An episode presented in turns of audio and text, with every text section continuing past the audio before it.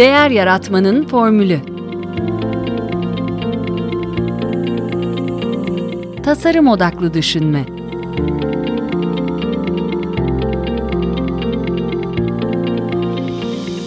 Merhaba ben Mete Yurtsever. Değer Yaratmanın Formülü Podcast'inin ev sahibiyim. Bugün yine e, Derya Topluluğu'nda değerli bir konuk ağırlıyoruz. Unity Technologies Başkan Yardımcısı Ulaş Karademir. Hoş geldiniz Ulaş Bey. Teşekkür ederim, hoş bulduk. Nasılsınız? Teşekkürler, çok sağ olun geldiğiniz için tekrar. Ee, siz e, şu anda e, iç yapımlardan sorumlu başkan yardımcısınız. E, yanlış bilmiyorsam değil mi?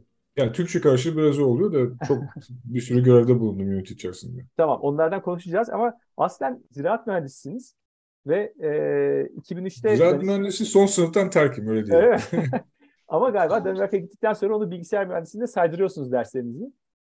Evet, burada yazılım mühendisliği okudum tekrar. Yazılım mühendisliği okudunuz.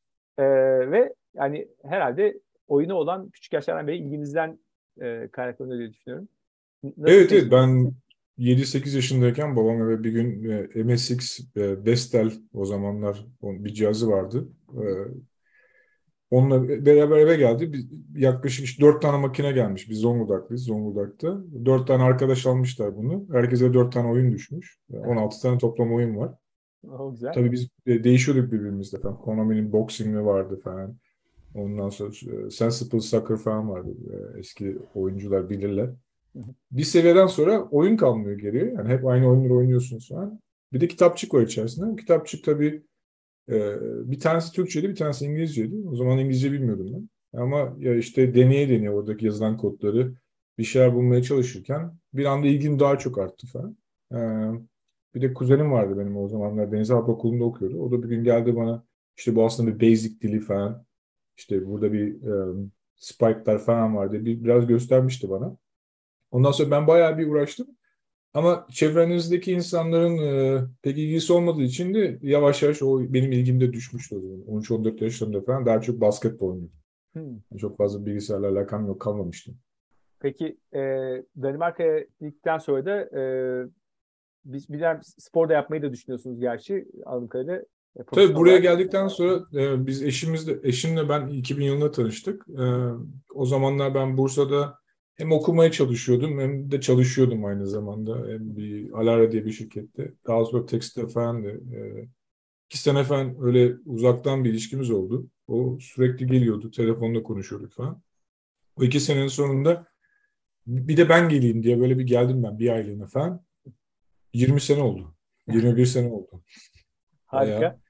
yani hatta çocuklara diyorum ben bu ülkeye geldiğim zaman işte bir kot pantolon iki tişörtle geldim sırt çantamla bak nerelere geldik falan diye onlara biraz da gaz vermek için e, konuşuyorum. Öyle. Peki hakikaten bu noktaya sizi getiren e, ne oldu? Yani temel e, başarı faktörü ne oldu sizce? Yani bu, bunu planlayarak mı geldiniz? E, muhtemelen planlayarak gelmedim de şöyle bir şey vardı. Benim e, yani e, o zaman tam şöyle bir, bir zamana denk geldi. Tam üniversite, bunu hiçbir yerde anlatmamışımdır burada. E, yani tam üniversiteden ayrıl, ayrıldım. Arkadaş çevrem falan herkes bir yerlere gitmeye başladı. Ben çalışmaya başladım. O dönemde biraz hadi yeni bir maceraya çıkalım falan. Yani geleyim buraya, yani burayı göreyim falan. Geldikten sonra da yani ikinci şey ne nasıl söyleyeyim çok fazla beni bekleyen bir şey yoktu işte evde aile var ama yani Türkiye'de bir iş yok. Bir arkadaş çevremiz dağılmış. Ee, yani tam zamanlama olarak çok iyi bir zamanda geldim. O yüzden adaptasyon da kolay oldu. Ee, bir de ben meraklıyımdır yani bazı şeyler yani bir şeyler öğrenmeye. Ee, bir de evet derim yani ben kolay kolay hayır demem, kaçmam bazı şeylerden. Yani birisi bir şey der, aa yapalım edelim. o da çok büyük etkisi oldu tabii. Harika, evet e, ben olumlu bakış açısı ve e, bu nasıl yapabiliriz? Yani bu böyle olmaz değil de nasıl yapabiliriz bakış açısı bence iş hayatında da hayatta da çok insana bir şey. Aslında şunu da mesela bunu seneler sonra farkına veriyorsunuz. Tabii yani şey olarak geriye baktığım zaman düşündüğüm zaman genç insanlara özellikle anlattığım zaman hayatta aslında dört duygu var. Çok fazla üzerinde düşündüğünüz bunlar işte bir tanesi e, kaygı ya da anxiety işte İngilizcesi kay, kaygı duymak bir şeyler olacak ve ne olacağını bilmiyorsunuz falan. Ee, genelde insanlar e, işte fight flight modundadırlar ya kavga ederler ya kaçarlar falan ya da Ama aslında kaygı duymak e, ne kadar insana zorlasa da genç insanlara şunu söylüyorum. Kaygı duyduğunuz zaman aslında bir şeyler bilmediğinizdendir. Onun üzerine gittiğiniz zaman o kaygı ortadan kayboluyor. Yani, yani nasıl bir oda karanlıksa ve odaya e, gireceğiniz zaman bir ürperiyorsa, ürperiyorsanız, ışığı yaktığınızda o ürperti kayboluyorsa hayat da biraz böyle. Yani çok fazla şey var hayatta, özellikle genç insanların hayatlarında. ilk başlarda yani çok fazla bilinmeyen var. O bilinmeyenlerin üzerine o sizi kaygıya duyacak şeylerin üzerine gitmeniz lazım. Ee, o zaman da öğrenmeye başlıyorsunuz. Yani Aa, ben bunu bilmiyorum. Yani biraz o zamanlar da öyleydi. İşte korktuğum şeylerin üzerine gitmeye alışkanlığı. Hı hı. Küçüklükten beri. Bir de şey, bir de yani kızgın kızma olayı var değil mi? Yani kızma, e, kızgınlık e, hayatımızın her aşamasında var ama genelde kızmanın nedeni de şey, beklentilerini a, karşı taraftan alamamak. Hı hı. Yani bir şeyler beklentiniz var, hayattan bir beklentiniz var ya da insanlardan bir beklentiniz var. O, onu alamadığınız zaman bir kızgınlık var. O kızgınlığın aslında kimseye bir yararı yok. Ama o kızgınlığı ne zaman ya ben beklentimi alamadım, niye alamadım, ne yapmam gerekirdi, nasıl kendimi geliştirebilirim, nasıl bir insanla yani bir insana konuşuyorsun, bir beklentiniz var ama karşı taraf hayır diyor ya da olmaz diyor. Biraz düşünün zaman ben neleri nasıl söylemeliyim, ne yapmalıyım tarzında bir kafanızda e, kurcaladığınız zaman aslında o işten işte yakmalı bir motor gibi aslında o kızgınlık bir anda şey dönüyor. Aa işte şöyle yapmam lazım, böyle yapmam lazım. İşte aa benim beklentim bu, beklentim alamadım. Ee, acaba nerede hata yapıyorum diye hep yani karşıyı suçlamaktansa kendi içinizde onu pozitif enerjiye döndürmek. Onun haricinde üçüncü de eğlenmek. Yani eğlenceli şeylere evet demek ve katılmak. Yani, joy for join diye e, İngilizcesi. Yani birisi eğleniyorsa ona katılmak. Onu e, bir de şey, en dördüncü de şey tutku. Yani bir şey tutkulu olmak çok önemli. Mesela ben bilgisayar oyunlarına çok tutkuluyum.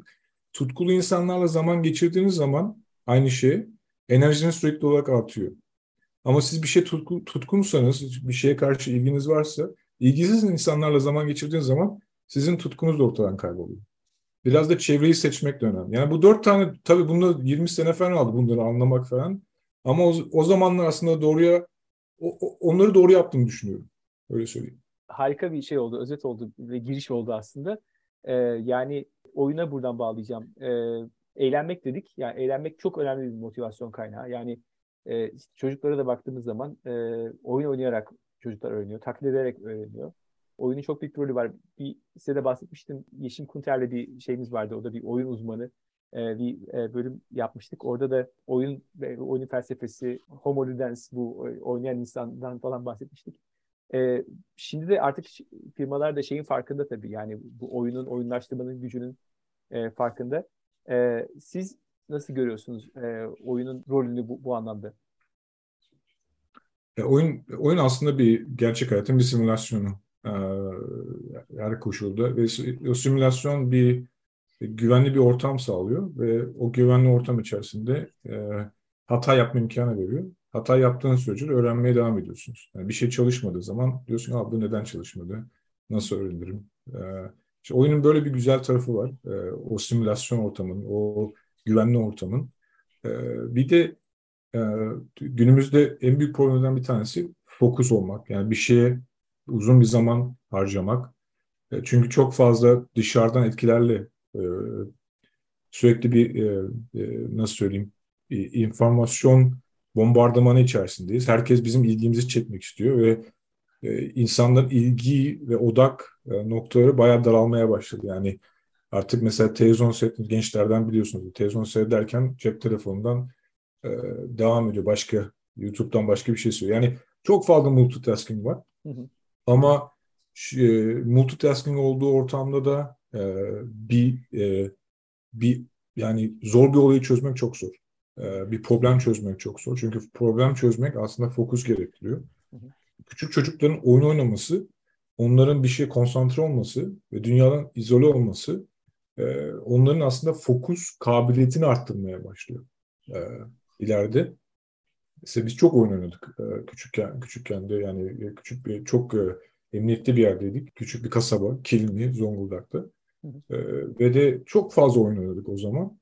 Ee, çok fazla insan ilişkileri içerisindesin. Ee, çok fazla bir şey paylaşıyorsun falan. Takım olmayı öğreniyorsun. Beraber çalışmayı öğreniyorsun. Oyun oynadığın zaman arkadaşlarınla beraber.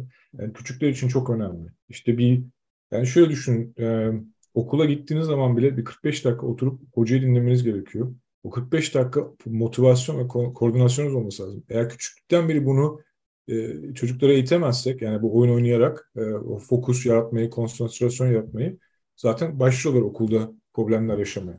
Aslında e, bir yandan da e, oradaki e, aşırı uyaranlar da aslında bir, bir miktarda bilmiyorum konsantrasyonu e, kolaylaştırıyor mu? Yani işte e, bu e, özellikle işte diyeyim bu hiperaktivite e, bozukluğu olan çocuklarda falan da işte bu çok fazla uyaran olması aslında belki e, onu şey yapıyor. Veya Ama ben şey anlamında bahsediyorum. Mesela şu anda tabii ki e, oyunlar artık bir ürün haline gelmeye başladı. Hı. Ve ürünlerin şu andaki oyunların yani özellikle hybrid casual tarzı oyunların falan daha çok daha başka mekanikleri var. Oradaki amaç tamamen endorfin üzerine. Tamamen Hı. feedback üzerine sürekli Aynen. olarak bir döngü üzerine. Bu benim dediğim tarz e, oyunlara göre e, daha e, farklı mekanikleri var. Oradaki amaç aslında tam olarak oyun değil. Bir ürün satmak, ürün karşılığında bir para kazanmak. Yani Doğru. Onun başka döngüleri var. Aynen. Onların üzerinde konuşuruz ayrıca. Peki. Yani e, tam da o, o noktada e, yine Yeşim Kunter'le yaptığımız söyleşide bahsetmiştim. Bu Adam Tinworth diye bir e, adam var, bir gazeteci. Dijital Rönesans ifadesini kullanıyor. E, nasıl ki Rönesans işte matbaanın bulunmasıyla ve işte eski e, kadim bilginin toplanıp işte dağıtılmasıyla ve onun harmanlanmasıyla e, bir aydınlanmadan bahsediyoruz. E, dijital aslında böyle bir e, o, matbaadan da daha da büyük bir aslında e, devrim. E, ama biz bunu kendi aydınlanmamız veya gelişmemiz yerine e, medeniyet yerine işte bu zaman öldürmeye, sosyal medyada e, zamanımızı çalan şeyler yapıyoruz. Çok mu kötü, karamsar bir şey olur sizce bu e, bakış açısı? Katılıyor musunuz ne ölçüde?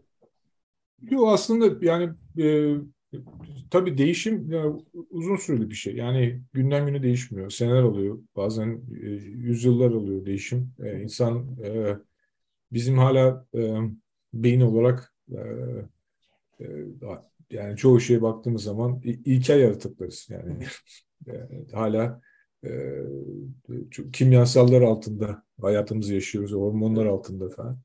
E, tabii bir adaptasyon yaşıyoruz aslında. İnformasyon e, çağındayız. E, çok fazla informasyonu kafamızda e, e, tutmak ve de karar vermek sürekli buna, buna bunun içerisindeyiz. Tabii buna bir adaptasyon sağlayacağız. Oyunlarda bu konuda yardımcı oluyor aslında açıkçası. Ee, çok fazla hızlı bir şekilde bilgi alma, hızlı, hızlı karar verebilme. Oyunların asıl e, e, en, en önemli mekaniklerinden bir tanesi. Ama tabii oyunlar oyunlara değişiyor. Yani aslında öyle oyunlar var ki e, bir de şeyden de bakmak lazım. Yani eskiden işte, işte mağara çağında ya da ilkel toplumlarda işte bir hikaye anlatan kişi var. Bir, bir ateşin etrafına geliyor bir hikaye anlatıyor ve o hikayeyi alıyorsun sen anlatıyorsun başkasına. Onun hikayenin üzerine katıyorsun. Hı hı. Ee, onun bir güzelliği var. Ondan sonra kitapla beraber aslında bu biraz e, nasıl diyeyim geri itildi. Hı. Niye itildi? Şimdi bir yazar var. Tek bir yazarın yazdığının üzerine devam ediyorsun. Yani hikayenin üstüne koyarak gitmiyorsun. Hı hı. Mesela fırkalar o yüzden gitgide komikleşirler, adaptasyon geçirirler fıkralar. Atasözleri de aynı şekilde. Kitaplarla beraber bu biraz duraksadı. Ama kitapların çok güzel tarafları var tabii. Çok şey öğrenebiliyorsun. Çok güzel hikayeler falan var. Bir oyunlarla beraber aslında oyunların içerisindeki o dinamikler e, şey e, karar alıcı siz olduğunuz için herkesin oyun özellikle büyük oyunlarda ya da RPG dediğimiz role playing oyunlarda işin bir parçası oluyorsunuz. Sizin experience'ınız, sizin e, evet. deneyimleriniz, yaşamlarınız diğer oynayanlardan farklı oluyor. Hı hı. E, aslında güzel tarafı bu. Yani bir, bir pasif izleyiciden, televizyon karşısında pasif izleyiciden aktif e, bir izleyiciye dönüşüyorsunuz. Olayın bir parçası oluyorsunuz. E, bu taraf e, bu tarafı çok güzel. Ve sizin hikayeniz çok farklı olabilir. Hı hı. Peki bu şeye bak Ready Player One e, çok şey oldu artık hani bu özellikle Metaverse sonrasında da çok konuşuldu edildi. E, sizce e, gelecek için gerçekçi bir resim çiziyor mu yoksa e, çok mu böyle distopik bir şey o? Çok, çok güzel bir soru. ee, şimdi e, belki bu ortamı kullanarak da biraz da insanları aydınlatırız. Ee, biraz teknik kısmına gireceğim ben. Tamam. Ee, mesela Şimdi Web 3.0'dan konuşuyoruz değil mi? Mesela e, teknik olarak Web, Web 1'e bakalım mesela. Web 1 nedir? HTML, e, bir de CSS. Yani Style Sheet e, öyle HTML diye bir dil var. Teknik olarak bu. Sonuçta size e, bir, bir, bir text yazıyorsunuz. Bu textin içerisine resimler ve renkler koyabiliyorsunuz. Yani 99'da, 98'de ben ilk e-mail adresimi aldığım zaman text yazıyorsunuz. Yani birisine mesaj atıyorsunuz. Paylaşmak için mesaj yolluyorsunuz. Hı hı. Ya da Mirç vardı o zaman işte chat kanalları falan vardı. İnsanlar birbirine chat yazıyorlar. Hı hı. Şimdi e, Web 2.0 ile şöyle bir şey oldu. Web 2.0'ın içerisinde JavaScript girdi. JavaScript girince video girdi. Değil mi? İçine. Şimdi insanlar video chat yapıyor. Şu anda biz Web 2.0 içerisindeyiz. Yani chat birbirimizi görebiliyoruz. Ben Danimarka'dayım, siz Türkiye'desiniz. Konuşabiliyoruz. Ben bir aplikasyon yolladığım zaman siz o aplikasyon içerisine bir data girebiliyorsunuz. O datayı bana geri gelebiliyor. Bir form dolduruyorsunuz. Onu ben bir database'e saklayabiliyorum bir şey olarak. JavaScript sayesinde bunlar oldu. Şimdi web ve de paylaştığımız şeyler bir video aslında. Yani bir video paylaşıyoruz. Ya da şöyle de söyleyeyim mesela birisi bir video paylaşıyor. Az önce bahsettiniz yani bunu alıyorsunuz. Elinizdeki e, araçlarla beraber bunu kat edit yapabiliyorsunuz. Başka şeyler ekleyebiliyorsunuz. Değiştirebiliyorsunuz. Değil mi? Çünkü her şey birbirine uyumlu bir şekilde çalışıyor. Hepsinin altında JavaScript, HTML, CSS var. Ee, bir sürü frameworkler var ama hemen aşağı bir platform, bir anlaşma üzerine. Bütün işte bu kullandığımız şu andaki bir platform. Nedir bu platform? Bir web browser aslında. Ve de bu anlaş diğer web browser'a, diğer makinelerle anlaşmalı bir şekilde bir e, bir ortam sağlıyor. Yani buna da biz internet diyoruz. Değil mi? Şimdi Web 3'e gittiğimiz zaman şöyle bir şey söyleyeyim. Biz burada konuşurken benim oğlum içeride oyun oynuyor. O 3D bir e, e, ortamda arkadaşlarıyla buluşuyor. Bir avatar sayesinde birbirleriyle konuşuyorlar, chat ediyorlar, bir, bir, bir şeyin üzerine çalışıyorlar. Değil mi? Aslında bu Web 3.3.0 ee, dediğimiz olay aslında bunun ileride daha yaygınlaşması. Yani siz de bizim beraber aslında bir ortam içerisinde olmamız. Ready Player Me e, bu konuda e, tabii ki insanların e, nasıl söyleyeyim anlaması açısından çok güzel bir film, e, bir kitap. E, neler olacaklar konusunda. Ama yani Web 3.0 aslında internet. İnternetin geleceği. Şöyle bir durum var. 3 3 3D aplikasyonlarda 3D aplikasyonlar son yani 25-30 seneden beri aynı şekilde üretiliyor. Nedir bunun? Bir pipeline'ı var. DCC tool'lar var. Yani data e, digital creative e, tool'lar dediğimiz Autodesk, Maya, Blender, Photoshop. Burada bir texture üretiyorsunuz, bir poligon üretiyorsunuz, bir 3D bir asset üretiyorsunuz. Daha sonra bu aseti hepsinin beraber anlayabileceği bir ortama koyuyorsunuz. Buna da biz Unity diyoruz ya da Unreal diyoruz. Oyun motoru sonuçta. Ki ortak bir dil üzerinde anlaşabilsinler. Bir, ortak bir file format üzerinde.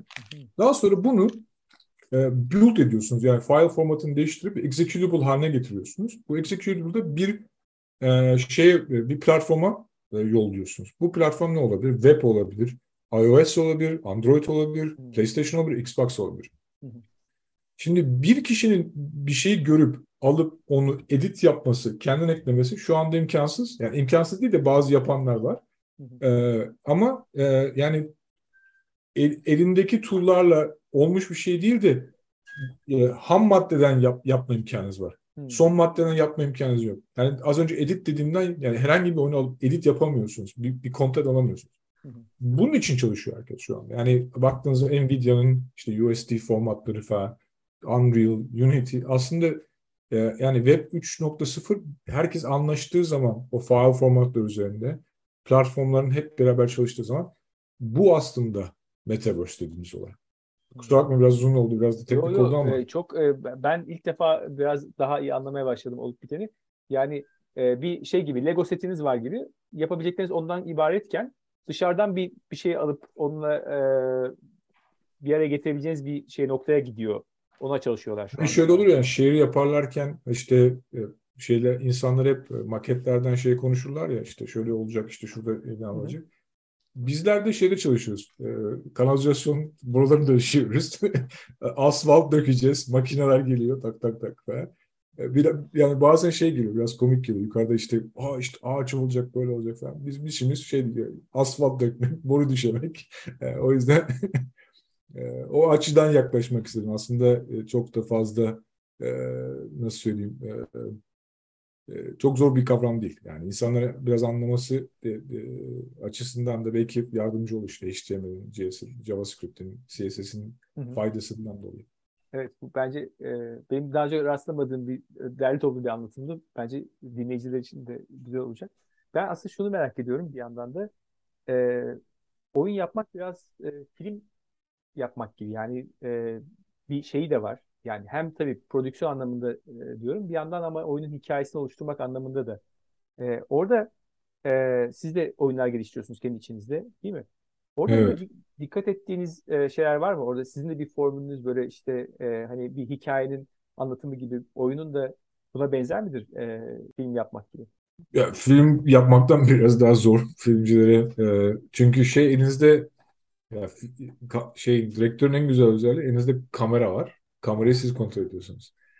Oyunda kamerayı veriyorsunuz başkasına. Kamerayı onlar kontrol ediyor. Özellikle mesela e, Hitman tarzı oyunlar bayağı zor yapmak. Ve de e, bütçeler de bayağı yüksek yani bakıldığı zaman. E, gerçi e, e, Hollywood bütçe bütçeleriyle yarışan bütçeler var e, şeyde yapım aşamasında.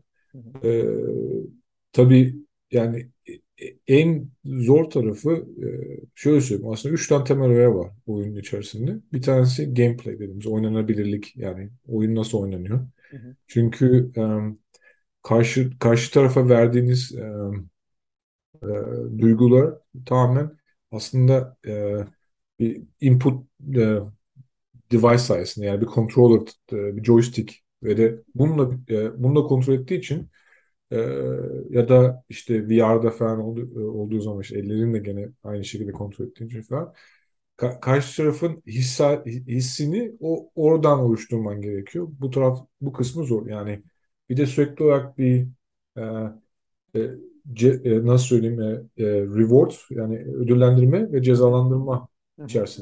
İçerisinde. Hı-hı. Aynı zamanda bir flow yakalamanız lazım. Onun için de bir kompleksity, e, bir e, zorluk derecesi, aynı zamanda yetenek derecesi. Yani oyun oynarken e, ne çok zor olacak ne çok Aynen. kolay olacak. Aynen. Ve de ilerleyecek o oyuncu içerisinde yeni şeyler kazanan. O tabii bunun içinde bir sürü şey var. Yani oynanabilir kısmının içerisinde çok fazla detaya girmeden. Hı. İkinci kısımda bir dünya oluşturma ve bu dünyanın kendi içerisinde bir inandırıcı olması. Yani yapılan şeylerin e, birbiriyle aynı style içinde olması. Çünkü bunların hepsi el yapımı işi baktığımızda. Yani bütün objeler, bütün texture'lar falan. Şöyle söyleyeyim. Mesela çok gerçekçi bir şeyin içerisine e, daha az gerçekçi bir şey koyduğunuz zaman insan ilk olarak onun dikkatini çekiyor. Çünkü insan gözü çok aşırı derecede şey efektif bir makine makine gibi çalışıyor ve de e, gerçek olmayanı hemen aradan seçebiliyor. Yani e, arasındaki bir detaydan Aa, bu buraya değil yani buraya uymuyor diyor, diyebiliyor hemen. Ve de yapılan şeylerin e, el yapımı olduğu için çoğu yani insanlar uğraşıp o texture'ları, 3D asetleri, poligonları yaptığı için e, birbiriyle uyum içerisinde olması lazım. Bir kişi yaptığı zaman o kadar problem değil. E, ama büyük takımlarda yaptığı zaman o dengeyi oturtmak gerekiyor. Yani aynı atmosfer yaratmak gerekiyor. Onun haricinde tabii ses de çok önemli. Yani insan o suspension dediğimiz o bir şey olacak olmadan önceki duyguyu aktarabilmek çok önemli. Olduktan sonra o kadar önemli değil. Yani biraz duygularla alakalı. Bundan sonra aşırı derecede endorfinle alakalı bir şey. Karşı, karşı tarafa feedback vermekle alakalı. E, mutlu etmekle alakalı. E, kendini iyi hissettirmekle alakalı. E, e, üçüncü kısım e, pazarlama. Yani bir, bir platformdan bir orta, bir şeyi satmanız gerekiyor. Ve o platformun kendine göre e, özellikleri var. Mesela telefondaki e, bir parmağınız var, parmakla oynuyorsunuz ya da iki parmakla oynayabiliyorsunuz. Bir joystick'iniz var, en azından o 16 tane şey yapabiliyorsunuz. Gitar Hero'su var. Yani bir sürü şey var yani o, o platformun size kattığı ve de sizden aldığı. Onun bir, bir de en zor tarafı da şu. Şimdi bunun hepsini yaparken de aynı zamanda platformun size sun, e, zorladığı bazı e, şeyler var. E, constraint'ler var. Zorluklar var. Bunlar nedir işte? E, CPU. Yani e, bir cihazda çalışacak. Ve bu cihazın spektrumu çok fazla. Yani herkesin şu anda evinde bilgisayar birbirinden farklı. Bir PC oyun yapmak mesela çok zor. Çünkü yani bir, bir PC yapmak kolaydır ama markete yaptığınız zaman her her spektruma şey yapmanız gerekiyor. Çok güzel bir oyun yaptığınız zaman bir anda marketiniz daralmaya başlıyor. Çünkü elinde o kadar bilgisayar olan, o kadar kalitede bilgisayar olan yok. Buradaki kaliteyi ne kadar alt düzeyde yakaladığınız zaman daha çok pazar payınız artıyor. Ya da bir Android'de yaptığınız zaman Android'in o kadar çok modeli var ki, o kadar çeşidi var ki. E, ne kadar geniş bir çevre yaparsanız o kadar çok e, şeyiniz oluyor. Nasıl O biraz için işin zanaat tarafına geliyor. Yani anlamanız lazım. Hardware'i anlamanız lazım. Ne yazık ki bu ne yazık değil de yani bu daha yeni piyasada. Yani bunu anlamak.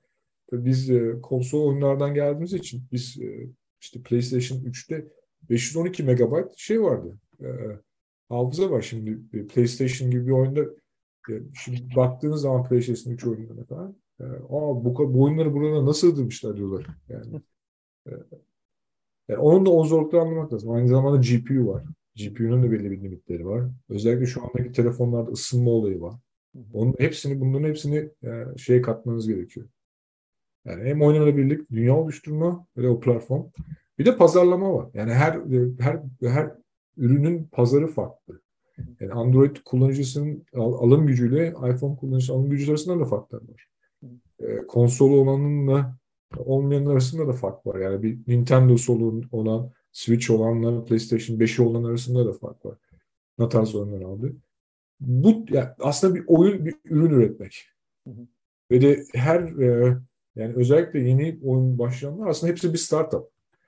E, bir ürününüz var ve bu ürünü markete sokmanız gerekiyor. E, bu ürünü diğer ürünlerle rekabet içine sokmanız gerekiyor. Aradan sıyrılmanız gerekiyor. Ve de çok kalabalık bir market içerisinde e, e, başarılı olmanız gerekiyor. Onun haricinde de insanların e, şey boş zamanlarını rekabet ediyorsunuz. Yani YouTube'la, Netflix'te hepsiyle de rekabet etmeniz gerekiyor. E, bir de e, yani şöyle bir şey de var. İyi bir oyun yapabilirsiniz ama mesela diyelim ki beş arkadaş var lisede okuyorlar. Dört tanesi başka oyun oynuyorsa o bir kişi oyunu oynasa bile oyunu oynamıyor. Diğerleriyle oynamak istiyor diğer başka bir oyunu. Ee, o zaman tam da şeyi de ayarlamak lazım. Nasıl söyleyeyim? Kullanıcı kitlesinin e, şeylerini, e, trendlerini, nelerden hoşlandıklarını, hangi dizileri seyrettiklerini falan, hangi şeylerin daha popüler olduğunu falan onları da takip etmek gerekiyor. Bayağı zorlu bir, e, e, bir, bir şey öyle söyleyeyim. Hiç bu kadar e, kompleks olduğunu düşünmemiştim hakikaten ama söyleyince çok gerçekten de bir ürün e, ve startup benzetmesi de bence çok uygun hakikaten çünkü e, öyle bir bilinmezliğe çıkıyorsunuz bir yandan. Evet yani disrupt edebilirsiniz bir takım şeyleri gerçekten ama e, o da kolay bir şey değil. E, mutlaka çok buna uğraşan var zaten tahmin ediyorum. Peki şunu soracağım. Türk oyun şirketleri nispeten başarılı gözüküyorlar değil mi? Çok büyük başarılı. Evet. En azından diğer sektörlere olarak mukayese ettiğiniz zaman. E, burada bir yatkınlığınız mı var? E, bir onu merak ediyorum. Bir de yani evet. oyun, oyun endüstrisinin e, Türkiye'nin diğer endüstrilerine e, vereceği bir e, bir ders, bir e, çıkarım e, var mı? Ne öğrenebiliriz oyun endüstrisinde başarıdan? Ya şimdi Türk e, bir, bir, bir, bir özellikle kültür olarak bir avantajımız var. Çünkü oyun bizim kültürümüzde var. Yani insanlar işten çıkıyorlar kahveye gidiyorlar. Yani öyle bir kültürümüz var. Danimarka öyle bir şey yok. Yani insan işten çıktı beraber giden taş konken oynanan bir kültür yok. Yani bu Türklere, Çinlilere has bir şey. Ee, evet. Ee, as, yani Doğu kültüründen gelen bir şey. Öyle bir avantajımız var. Yani hem batılıyız hem de doğuluyuz. Doğu oyun oynaması bizim avantajımız. İkincisi e, pra, praktik düşünüyoruz. Pragmatiz. Çok acı, aşırı derece pragmatiz.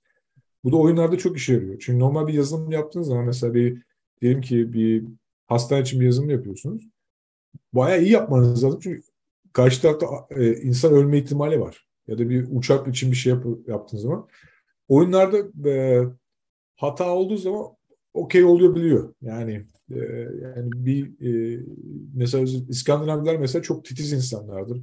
Çok fazla titiz olduğu zaman çok uzun zaman harcıyorsun. E, biraz pragmatik olacaksın mesela o konularda. Tamam oldu bitti diyeceksin. Tamam burası ama gene bir kalite kalite yavaş yavaş arttırman lazım.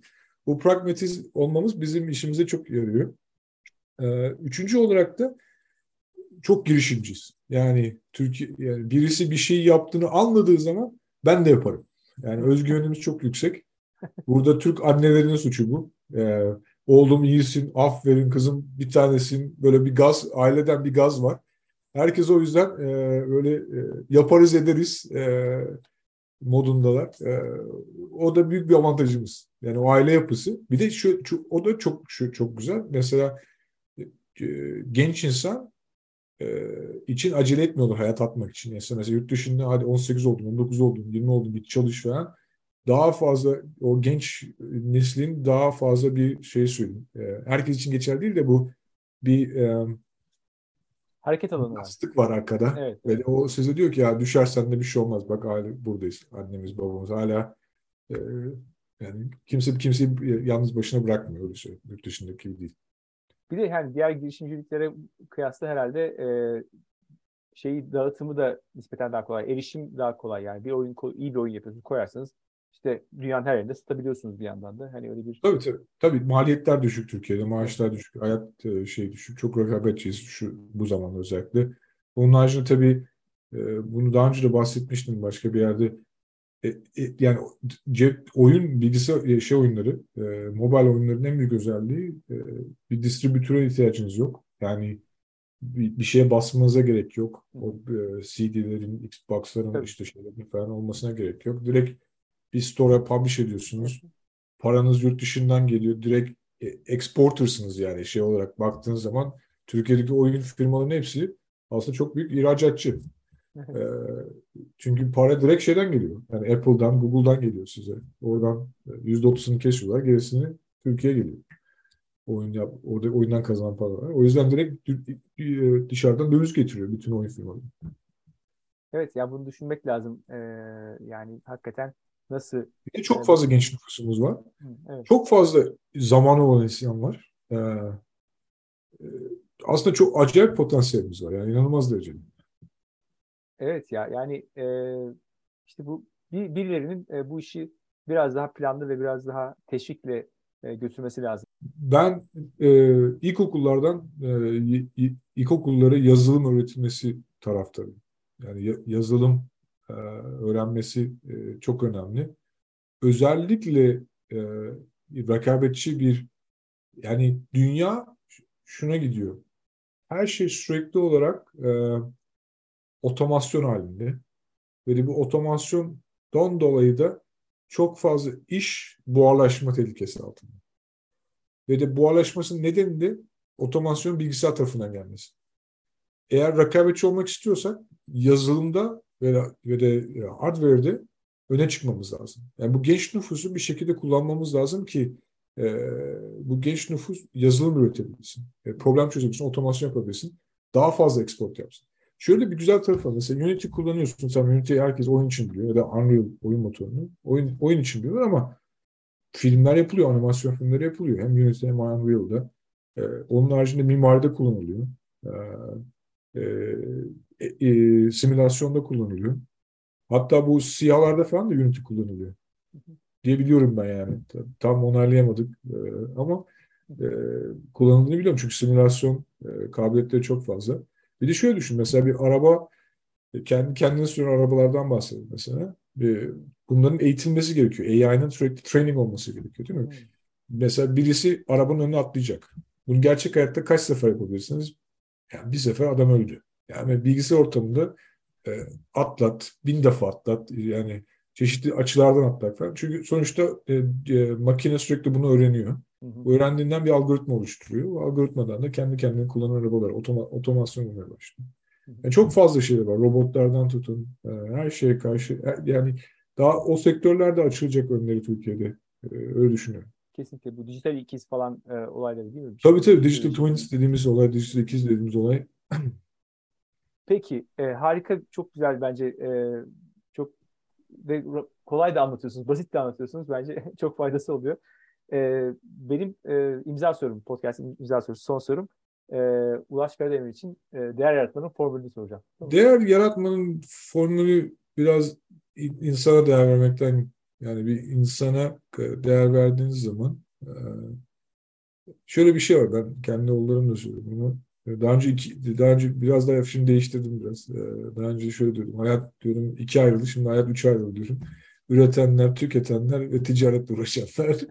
ee, şöyle bir güzel taraf var. Üret, üretmenin, e, bir şeyler ortaya koymanın. E, Unity'nin felsefesi de bu aslında. Dünya üreticilerle çok daha güzel bir yer olacaktı diye. The world is a better place with more creators e, dedikleri.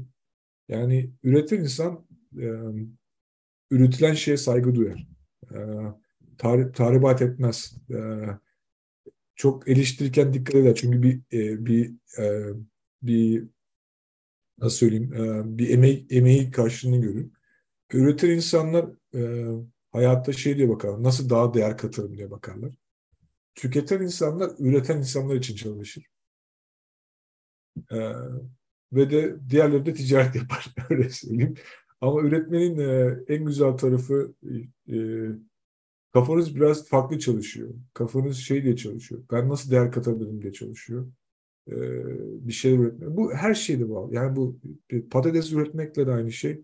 E, yazılım üretmekle de aynı mantalite. Yani bir, bir şey emek veriyorsunuz. Bir şeye zaman harcıyorsunuz. Bir şeye e, bazen duygusunu koyuyorsunuz. Bazen e, inancınızı koyuyorsunuz. E, ondan sonra o şey ortaya çıkıyor. Oluyor ve de size para olarak geri dönüyor. Aldığınız parayı da gidip harcamıyorsunuz. Gidip başka şeyler üretmeye çalışıyorsunuz. E, çevrenizdeki insanların e, değişiyor. Sizin gibi tutkulu insanlar oluyor. Yani ne, ne olursa olsun öğretmenin e, faydası çok fazla. E, öyle söyleyeyim. Üretmek e, hayata anlam katıyor ve hani işte sevdiğiniz bir iş yapıyorsanız işte tam akış e, konuştuğumuz gibi e, bir akışta olduğunda yani o zorlukla yetenek e, bir şekilde e, baş başa gittiği zaman kendinizi geliştiriyorsunuz ve e, hayat daha keyifli oluyor bir şekilde bir yandan. Evet, yüzde yüz. Peki, e, size o zaman nasıl e, ulaşmalarını tercih edersiniz? E, ilgilenenlerin size soruları olurlarsa LinkedIn üzerinden mi? E, LinkedIn'den. Çok e, LinkedIn'de e, aktif misiniz bilmiyorum ama yani sonuçta şey. E... Ben, ben bana yazan herkesle konuşmaya çalışıyorum. Ee, ne zaman bir podcast falan yapsak bir 500 kişi falan 1000 kişi falan ekliyor LinkedIn'de. Harika. ee, Ama elimden geldiğince LinkedIn'den cevap yazmaya çalışıyorum. Ee, evet, eksik olmayın bizim bize de e, yanıtsız bırakmadınız ve e, hakikaten e, bu noktada tabii yurt dışında bu başarı elde etmiş insanların e, Türk insanı e, ilham vermesi de çok anlaşılır bir şey. Çok bu, bu konudaki ilgiyi de gayet iyi anlıyorum. Çok teşekkür ediyorum. Beni çok mutlu ediyor gerçekten. Yani genç insanların bana ulaşması, soru sorması beni de mutlu ediyor.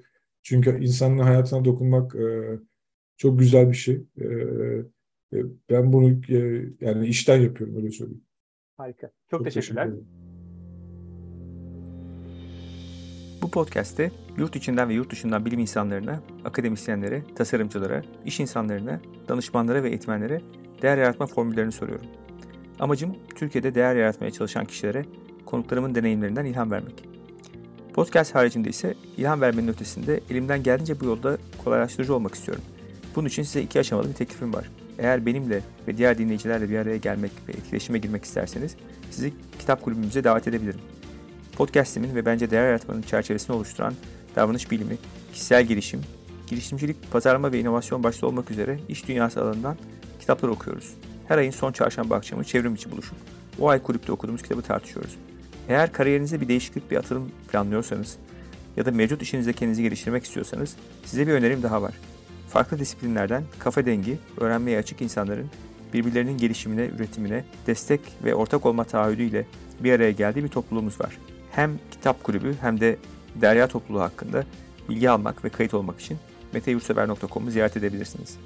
Bu podcast'i beğendiyseniz favorileriniz arasına alabilir, sosyal medyada paylaşabilir, hatta Apple'da dinliyorsanız yıldız ve değerlendirme bırakabilirsiniz. Bütün bunlar bu yayınların daha çok kişiye ulaşmasını sağlayacak ve tabii benim için de büyük bir motivasyon olacak. Eleştiri, beğeni ve önerilerinizi bana LinkedIn üzerinden iletebilirsiniz. Desteğiniz için çok teşekkür ederim. Tekrar görüşünceye dek. Sağlıkla kalın, hoşça kalın.